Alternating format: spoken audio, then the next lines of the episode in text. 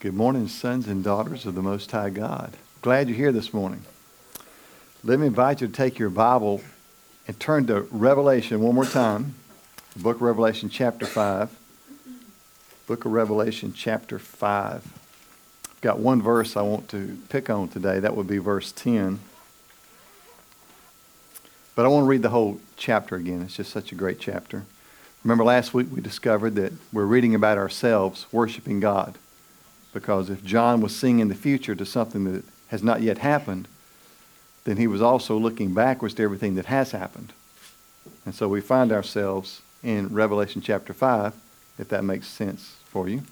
The Bible says we're already seated in heavenly places. So when you read chapter five, just know you're reading about yourself somewhere in the future, but also in the present. Does that make sense? That's really deep, isn't it? God loves doing deep things in our lives. Have you noticed that?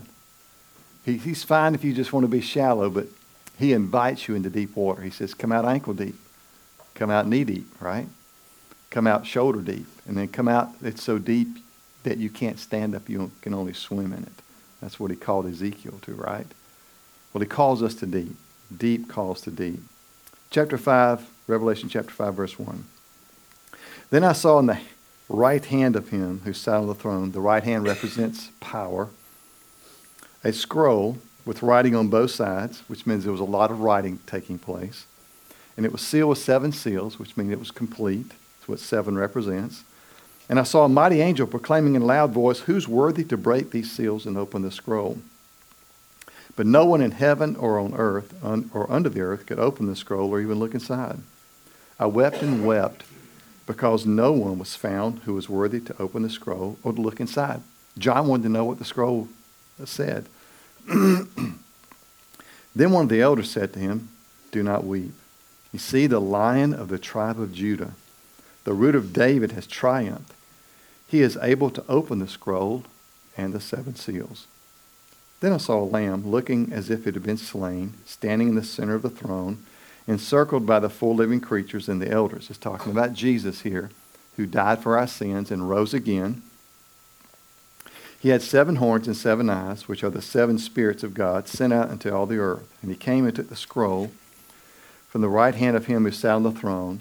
And when he had taken it, the four living creatures and the twenty-four elders fell down before the Lamb. Each one had a harp, and they were holding golden bowls full of incense, which are the prayers of the saints. That's your prayers. Remember, we said every prayer matters. If the only prayer you can pray is Jesus, if that's all you can get out when something happens and you just simply say Jesus, that's a prayer. All prayers matter to God. They all get above the ceiling. They all go through the roof. We talk about my prayers don't make it through the roof. They all make it. And they make it in the very presence of God, and it's an incense to him. In other words, it's a sweet-smelling aroma. It's something that pleases him. All of your prayers matter to God. It doesn't matter what you pray. He hears them, and it's pleasing to him. And they sang a new song. The book of Revelation uses the word new a lot. It talks about a new song. It talks about a new name. It talks about a new heaven and a new earth, right? It's all about new. And they sang a new song. And it says, you are worthy to take the scroll and to open its seals because you were slain. And with your blood you purchased men for God from every tribe and language and people and nation. In other words, people all around the world have a chance to trust in Jesus Christ as their Lord and Savior. He purchased them with his blood. He said, I'll pay for that. It says, you've made them to be a kingdom and priest. This is the verse I want to get back to. You've made them to be a kingdom and priest, so to serve our God, and they will reign on the earth. And then I looked and heard the voice of many angels, numbering thousands upon thousands and ten thousand times ten thousands. That's one hundred million right there, plus. And they encircled the throne and the living creatures and the elders. And in a loud voice they sang, worthy is the Lamb who was slain. Read this with me. Worthy is the Lamb who was slain to receive power and wealth and wisdom and strength and honor and glory and praise. And then I heard every creature, that's you. And then I heard every creature, that's you. Remember, you're here. We talked about this last week. This is you. And then I heard every creature in heaven and earth and under the earth and on the sea and all that is in them, singing, say this with me, to him who sits on the throne and to the Lamb be praise and honor and glory and power forever and ever. And the full living creature said, Amen. Amen. And the elders fell down and worshiped.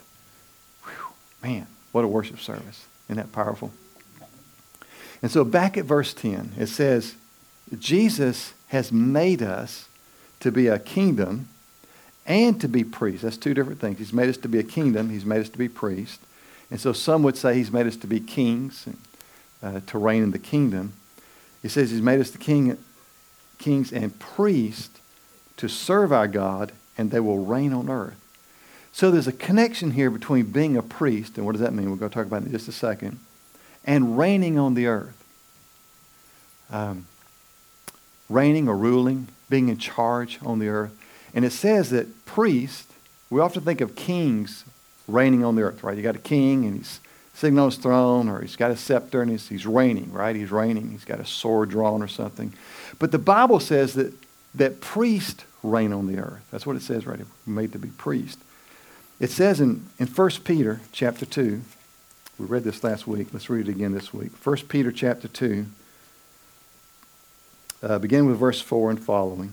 It says, as you come to him, the living stone, this is First Peter two, rejected by men, but chosen by God and precious to him.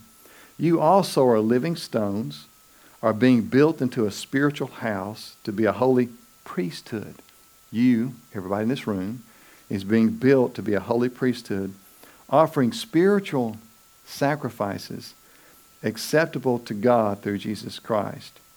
For the scripture says, see, I lay, in, lay a stone in Zion, a chosen and precious cornerstone, and the one who trusts in him will never be put to shame. And then jump over to verse nine. It says, but you are a chosen people, a royal priesthood, a holy nation, a people belonging to God, that you may declare the praise of him who called you out of darkness into his wonderful light.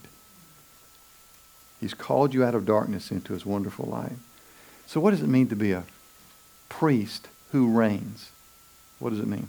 Well, I've got six things for you real quick like, and they spell the word priest, okay? So you might want to jot these down if you take notes. Spell the word priest.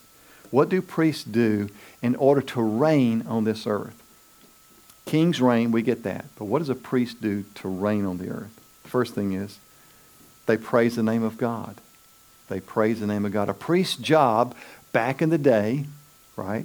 Back when Jesus was there, and, and two thousand years before that, when the priesthood began with, with Moses and Aaron and so forth, a priest's job was to proclaim and praise the name of God. And you know, in our building here, we've got some eighty names of God, however many it is, listed throughout the building here on these signs, right? And the The priest's job was to proclaim that name and to help the people understand what that name was. So we can look on our wall here and pick out a name mediator. Okay, Jesus is our mediator. We pick out the name mediator. And a priest would explain what a mediator is. He mediates between, in this case, between God and man. So a person would show up at the priest. He, he would say, I've sinned and I've brought an offering. And he would bring a, a dove or a pigeon or or a lamb, whatever his sin called for. He would bring it to the priest, and the priest would mediate and say, if you'll offer this dove as a sacrifice, then your sins will be forgiven. He would mediate. So he would explain to the person coming what, um, what it meant to have their sins mediated between God, and that Jesus Christ is now, for us today, he is our mediator. So when you sin, when you sin, and that sin rises up before God, Jesus intervenes and he mediates. He becomes the mediator. And God says, I don't see any sin, because Jesus takes it into himself. God can't look on sin. He looks on his son, who takes our sin. Right? The new covenant, Old Testament, Old Covenant. New Testament, New Covenant. That's what testament means, is a covenant, right? The Old Covenant was between God and man, and the priest intervened in between. It didn't work out so well because man kept sinning, right? The new covenant is between God and Jesus. And we're in Jesus. Understand? The new covenant, the New Testament, is between God and Jesus have an agreement. They have a covenant. They have an arrangement. And Jesus said, I'll take all the sins of all the people into me. And that way, Father, you can have a relationship with them. And God said, that's acceptable. Jesus, you are an acceptable offering, sacrifice uh, for the sins of the world. That's why Jesus died. And that's why we accept him into our heart, is the phrase we use, which means we believe in him. Old covenant between man and God didn't work out so well. New covenant between God and Jesus. Jesus is perfect. He's sinless. He takes care of the covenant for us. He takes care of that arrangement for us, and we're in him. That's called grace. Amen? Can you say thank you, Jesus? Thank you, Jesus. That's called mercy. Can you say thank you, Jesus? Thank you, Jesus. That's called love. Can you say thank you, Jesus? Thank you, Jesus? So the first thing a priest is supposed to do is to proclaim and praise the name of the Lord, all of the names. As a matter of fact, it says in Psalms eight two that out of the lips of children and infants you have ordained praise. And if God will raise up babies to praise Jesus, and you've seen them do it and I have too, then we should carry that on as adults. We should praise him. Amen. Hebrews thirteen five says we should offer to God a sacrifice of praise, which is our spiritual act of worship. And so you're without excuse to the names of God, right? When you walk in here every Sunday, you see the names of God. You're without excuse. Take your phone out and take pictures of it. I've got pictures of all these on my phone that I can scroll back through and look at, right? Amen? Or you can memorize some of them, like Jehovah Nissi. He's our banner over us. Jehovah Roy, he's our shepherd. Jehovah Ori, he's our light. Jehovah Sidkenu, he's our righteousness, right? He's El Ameth, he's the God of truth. He's Elohim Kadoshim, the holy God. You can memorize some of the names and repeat them. Secondly, the way a priest reigns on this earth is by reconciling others to God. The R in the word priest, reconciling others to God. Second Corinthians chapter five, verses fourteen through twenty-one, we are told that God has committed to us the ministry of reconciliation. That's what a priest did back in the day, right? A couple thousand years ago. Somebody would come and say, I've sinned, I'm separated from God. The priest would say, let me help you be reconciled to God. And the priest would help the penitent person make a sacrifice that was pleasing to God. And he would help reconcile man back to God. That God does not have to be reconciled to us because he's perfect. We have to be reconciled back to him. The word reconcile is actually a, um, an accounting term, and you do it when you balance your checkbook or attempt to balance your checkbook every month, right? You reconcile the checkbook. That's what reconciliation is, right? It, you balance it out. As priests, the way we reign on this earth is by helping others be reconciled to God. It's your job. He's raised up a royal priesthood, that's you, to go out and take on the ministry of reconciliation. So someone's having a bad day, right, in, in, in the office. And they're just going on and on. And, and uh, you sit down with them and say, well, you know that God loves you, right? I don't know that. I, how could God love me, right? How could God love me? You help them reconcile with God. You help them understand who God is. Right? You lead them to Jesus and say, Jesus wants to take away your sins. Will you let him? That's what priests do. That's what priests do. It's, it's our job as a royal priesthood is to help men and women, teenagers and boys and girls be reconciled to God the Father through Jesus Christ. You might want to call it evangelism. You can call it witnessing. You can call it sharing your faith, whatever you want to call it. But the bottom line is you help this person who is against God now become for God. There's only two camps. You're either for God or you're against God. You're either going to live with Daddy, Abba Daddy, the rest of your life, or you're going to live with Satan the rest of your life. It's a choice you make. It's a choice your friends are going to make. As a priest, the way we reign on this earth is by helping more people come to Christ. Third thing.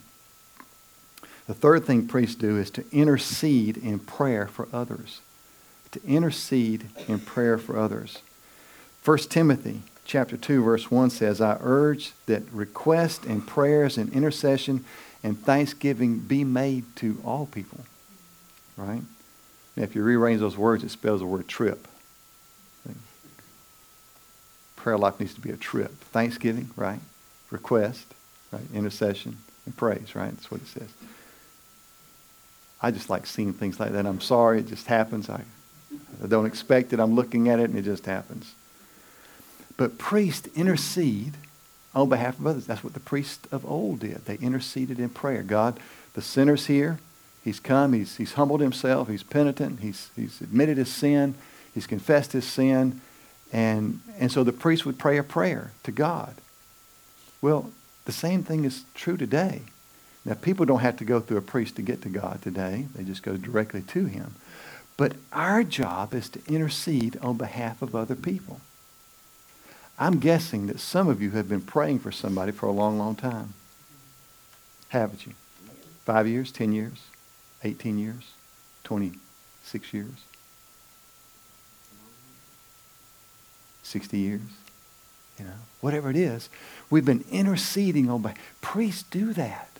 We cry out to God on behalf of someone else who maybe they know they need help, maybe they don't know they need help. It's not our job to determine that. Our job is to intercede on their behalf. To cry out to them and say, God, please bless this person. Please help this person. I can't help. Every time I think of the word intercede, I think of Jimmy Stewart. You know Jimmy Stewart? It's a Wonderful Liar. You, you, you want the moon, Mary? Do you, do you want the moon, Mary? I'll, I'll lasso it with a... After all, bring it down. You can eat the, the moon, and moonbeams will shoot out your eyes and your ears. What do you want, Mary? Pretty good. Thank you, thank you, thank you very much. But remember how the movie starts with, with the stars spring, you know, flashing, and it's angels talking. George needs help. George needs help. George needs help. People are praying for George. They're interceding for him. And he gets sent Clarence, the angel, right? Who, who jumps in a river, right? Who does that?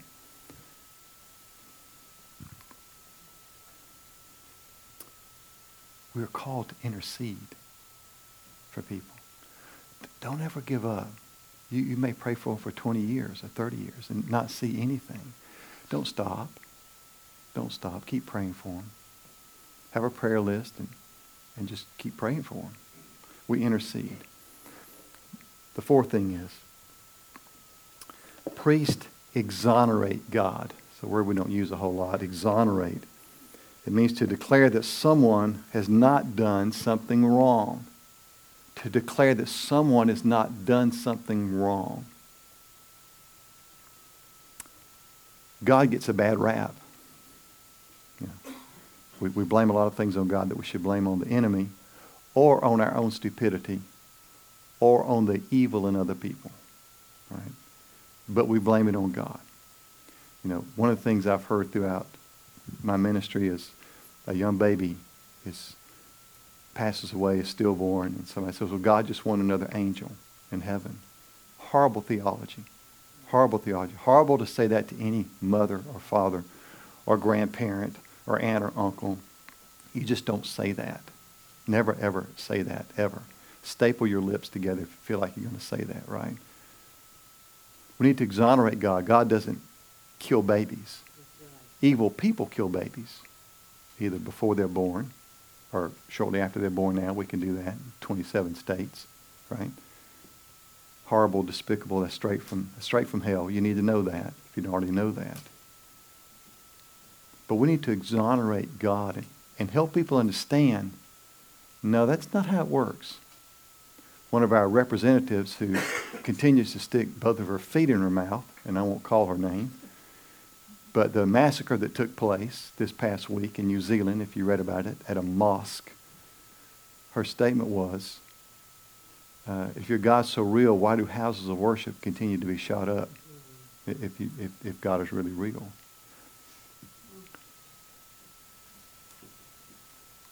Evil, evil is in the world, right? God does not allow that. He does not start that. He does not pull the trigger, right? priests exonerate God. They help hurting people understand who God really is. That's what priests do. And the only way you and I will really understand who God the Father is is by studying Jesus and knowing everything we can about him. Because it says in Hebrews, Jesus is an exact representation of the Father. That's what it says, right? Right? This means yes. Jesus is an exact representation of the Father. So if you want to know what the Father's like, study Jesus. He went around doing good, healing people. He never gave anybody cancer, diabetes, or, or heart attack. Ever. You never see Jesus doing that. He's always delivering people from the bondage that they're in, whatever that bondage is. So when we're meeting with people and we're interceding for them and we're and we're a priest on their behalf, we need to make sure we're exonerating God and helping them understand who God really is. And that will only happen through understanding who Jesus is.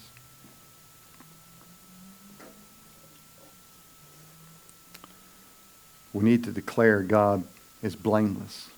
God is holy. He's righteous. He's Jehovah Rapha, the God who heals. Right?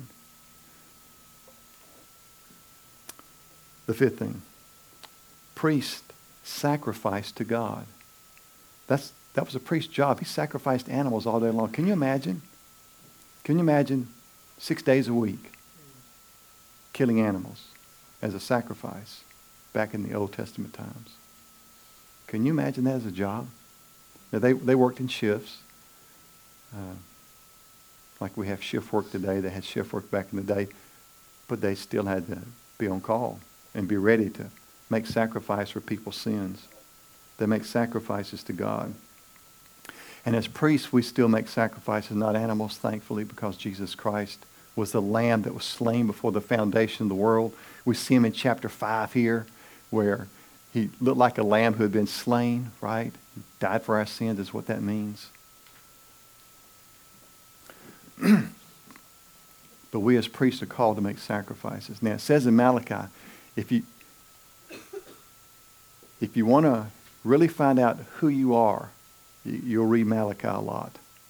Because Malachi doesn't hold any punches. And in Malachi, he says, uh, chapter one, he says, if, if I'm your father, where's my honor? And you say, well, how have you dishonored us? And he says, you've dishonored me by offering the worst animals as a sacrifice. You brought your worst, not your best. Why are you bringing me animals that are that are sick and blemished and so forth? And he gives a list there. Why are you bringing that? He says, why don't you offer that to the I R S and see if they'll take it? That's how we would interpret it today. He said, take it to your governor and see what he thinks about it. What kind of sacrifice are we as priests making before God?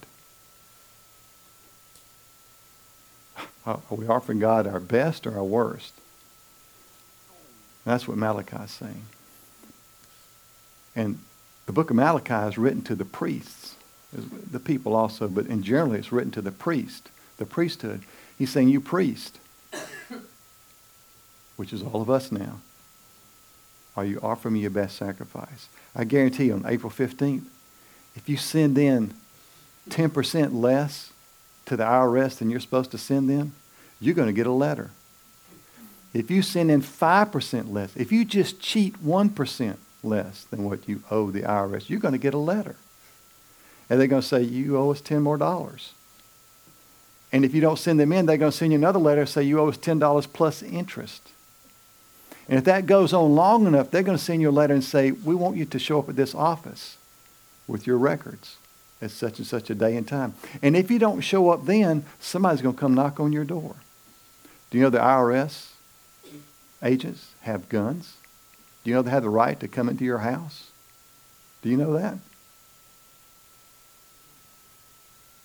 I suggest you pay your taxes. That's my suggestion. Jesus said, give to Caesar what belongs to Caesar. Now, Caesar's dead, so I'm not sure how that works now, right? I can make a theological debate somebody that... Somebody took his place, though. Somebody took his place. Yeah. We won't go there. I'll stop at that point. And then he goes on to chapter three in Malachi, and he says this. He says, he says, why don't you just try ten percent of, of what you make? See, he says, you say you love me, but where's the love? How about, how about ten percent? Just trust me, try me, and see if I will not open up the floodgates of heaven and pour out into you, into your bank account more than you ever thought you could imagine. Just trust me. Just try it. Just trust me. That's a sacrifice that we make. Malachi is all about, the priest is all about the sacrifice. Priests still make sacrifices. The sacrifices don't have to be financial, right? A sacrifice can be loving your husband or your wife. It can be loving your coworker. It can be loving that person in the car in front of you, right? It could be loving your grandparents or your thirteen-year-old, right? There are a lot of different types of sacrifices, but priest, if we're going to reign on this earth, we must make sacrifices to God. And if we ask him, he'll tell us what we need to sacrifice. That's how it works. And then the last thing. The last thing that priests do to reign on this earth is to testify to God's goodness today. To testify to God's goodness today. In Second Timothy chapter one, verse eight, it says, Paul's encouraging Timothy, he says, do not be ashamed to testify about the Lord. Do not be ashamed to testify about the Lord. Revelation twelve eleven says, and they overcame by the blood of the Lamb, and the word of their testimony, and they did not shrink back in the face of death. They weren't cowards. That's what that means. They did not shrink back in the face of death. We overcome through the blood of Jesus. That's through being saved. We overcome through our testimony. Priests give a testimony of what's happening today. Now, your testimony is not about what happened twenty years ago. You know, right? That, that's a biography. That's that's autobiography. That, that's that's history. That's, that's a whole other word. A testimony is, what did God do this week? What did God do this morning? That's a testimony. A testimony is fresh. It's relevant. And as priests, if we're going to reign on this earth, we've got to give a testimony about what God is doing now, here, today. If he's not doing something in your life, then you need to cry out to him to do something in your life today. Right?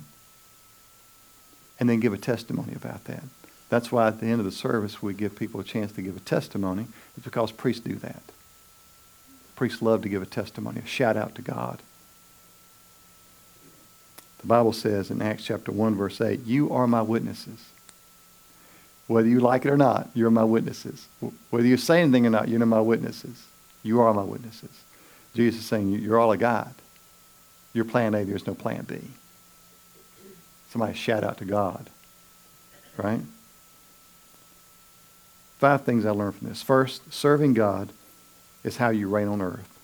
Secondly, serving God is how you release God's blessings on others. As we become priests, as we act like priests, the blessings from God flow through us to others. The third thing is, as we serve God as priests, we restore God's original design on this earth. As we serve as priests, we are responsible and have the opportunity to restore God's original design for the earth. Four, as we serve God as priests, we revive those who have given up. As we serve as priests to other people, we revive what was inside of them that needs to come back to life. There are a lot of those people. There are a lot of Christians right now who've just kind of given up. They've looked at the world and they've given up.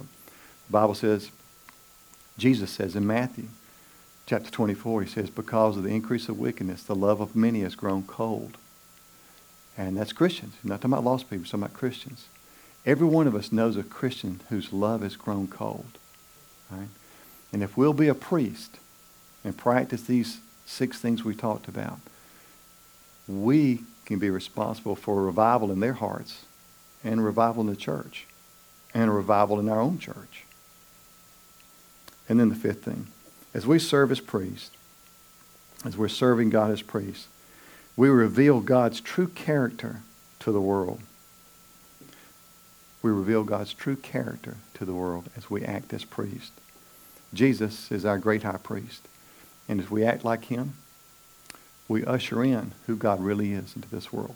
And the world really needs, really needs to see the real Jesus. More now than ever before. Ever before. Let's pray. Jesus, thank you. Thank you for dying on the cross for our sins. And I pray that there's anyone in this building right now who's never said yes to Jesus, that they would say yes to Jesus today. They would say, Lord Jesus, I cannot save myself. Lord Jesus, I'm lost in my sins. Lord Jesus, please save me. Father, if there's anyone here, let them pray that simple prayer. Lord Jesus, save me today. And Father, for, for those who are in Christ Jesus, help us to live as priests before you. Help us to live uh, as a royal priesthood. Father, praying for people, interceding for people, serving people, serving you, exonerating you, telling the truth about who you really are, declaring that you're blameless and holy and righteous and pure and lovely and altogether beautiful. Father, help us exonerate you in all that we say and all that we do. Holy Spirit, come now and put someone on our heart. Someone who needs to be revived in their spirit. Someone who's grown cold in their love for you because of the world's events or, or other hardships.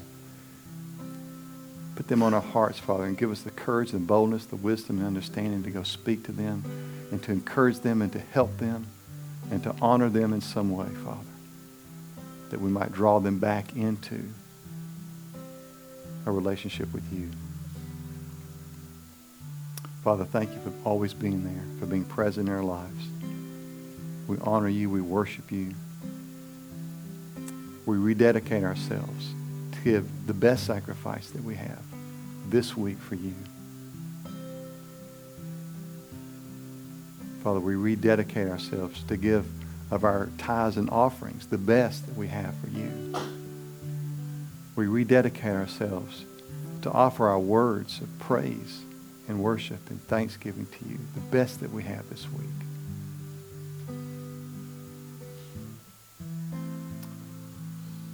And Father, as we take communion, celebrating your Son and what he's done for us and what he continues to do in our lives,